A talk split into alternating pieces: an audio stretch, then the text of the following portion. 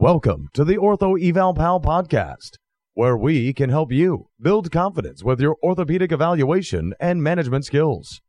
We hope you enjoy the show. And now, for your host, Paul Marquis.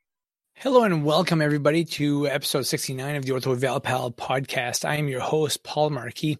Today we're going to be talking about T1 nerve root compression problems. Now we're getting to the lower end of the cervical spine here with our nerve root compression issues of the cervical spine. Remember, I told you it's a little bit harder to identify these problems as you get a little bit further. And this is going to be one that is very, very rare, but extremely debilitating if you miss it for a patient. So I'm going to talk to you about why that's so debilitating in just a moment, but if you don't mind hanging out for just a little bit, we're going to have a word from our sponsors. Do you experience leg and foot fatigue when standing for long periods of time?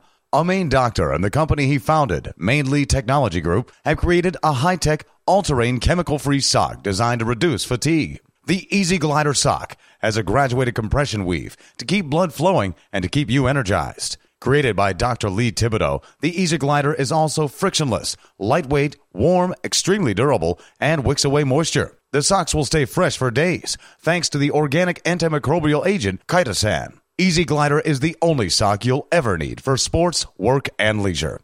To find out more, visit easyglidersocks.com. That's easyglidersocks.com. Hello, everyone, and welcome back.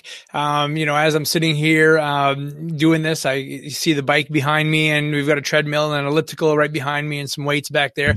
And I was just on the bike for about an hour a while ago, and being in that position can really cause a lot of cervical spine dysfunction. You see this a lot with bikers and people who are on the phone a lot, chronic cervical spine pain. I'm going to be doing I'm going to be giving some information soon about how to manage cervical spine, myofascial pain and chronic pain to the cervical spine.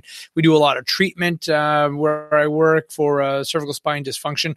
And so I'd like to feed some of that information over to you. And again, if you like the information and you like all the content, please donate to Ortho Eval Pal so we can continue to offer these podcasts and have great guests, lectures like we just had recently with Robert Tarpey from the Toronto Blue Jays. We have Dr. Ebony Rio, who is going to be coming on soon. We're going to be talking about tendinopathy. She's world-renowned, excellent presenter, and we have the opportunity to have her on, and it's going to be a pleasure, so can't wait to do that. So make sure that, if you have any questions, you get in touch with us. Let's talk a little bit about this beast of a T1 here that we rarely ever see. I probably see one or two a year.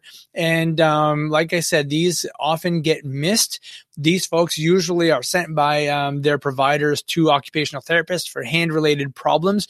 And oftentimes we'll discover that there is something happening a little bit further up the chain. So where is the sensory loss with somebody who has a T1 nerve root compression? Well, it's usually in the ulnar aspect of the forearm, and which muscles are affected the most. Your finger flexors, your flexor digitorum profundus and superficialis are affected. Where I find that it's most significant is in the interosseous muscles and lumbricals of the fingers. So when you test, which I do every time I'm doing an upper body clearing test, I always start with the intrinsics. And if there's an unusual amount of weakness there, you need to be thinking T1. And then there's also some pec weakness associated with a T1. So not a bad idea to check out their pec strength to see if that is falling into place. There's no reflex to be tested here with T1. And the other thing we've talked about in the past is just traction in the cervical spine. See if the radicular pain down the arm goes away, if their paresthesias go away. But because T1 is so low, it's hard to traction them hard enough to take pressure off of that. So now it becomes more difficult because you only have a few things to go by, which is strength and subjective complaints.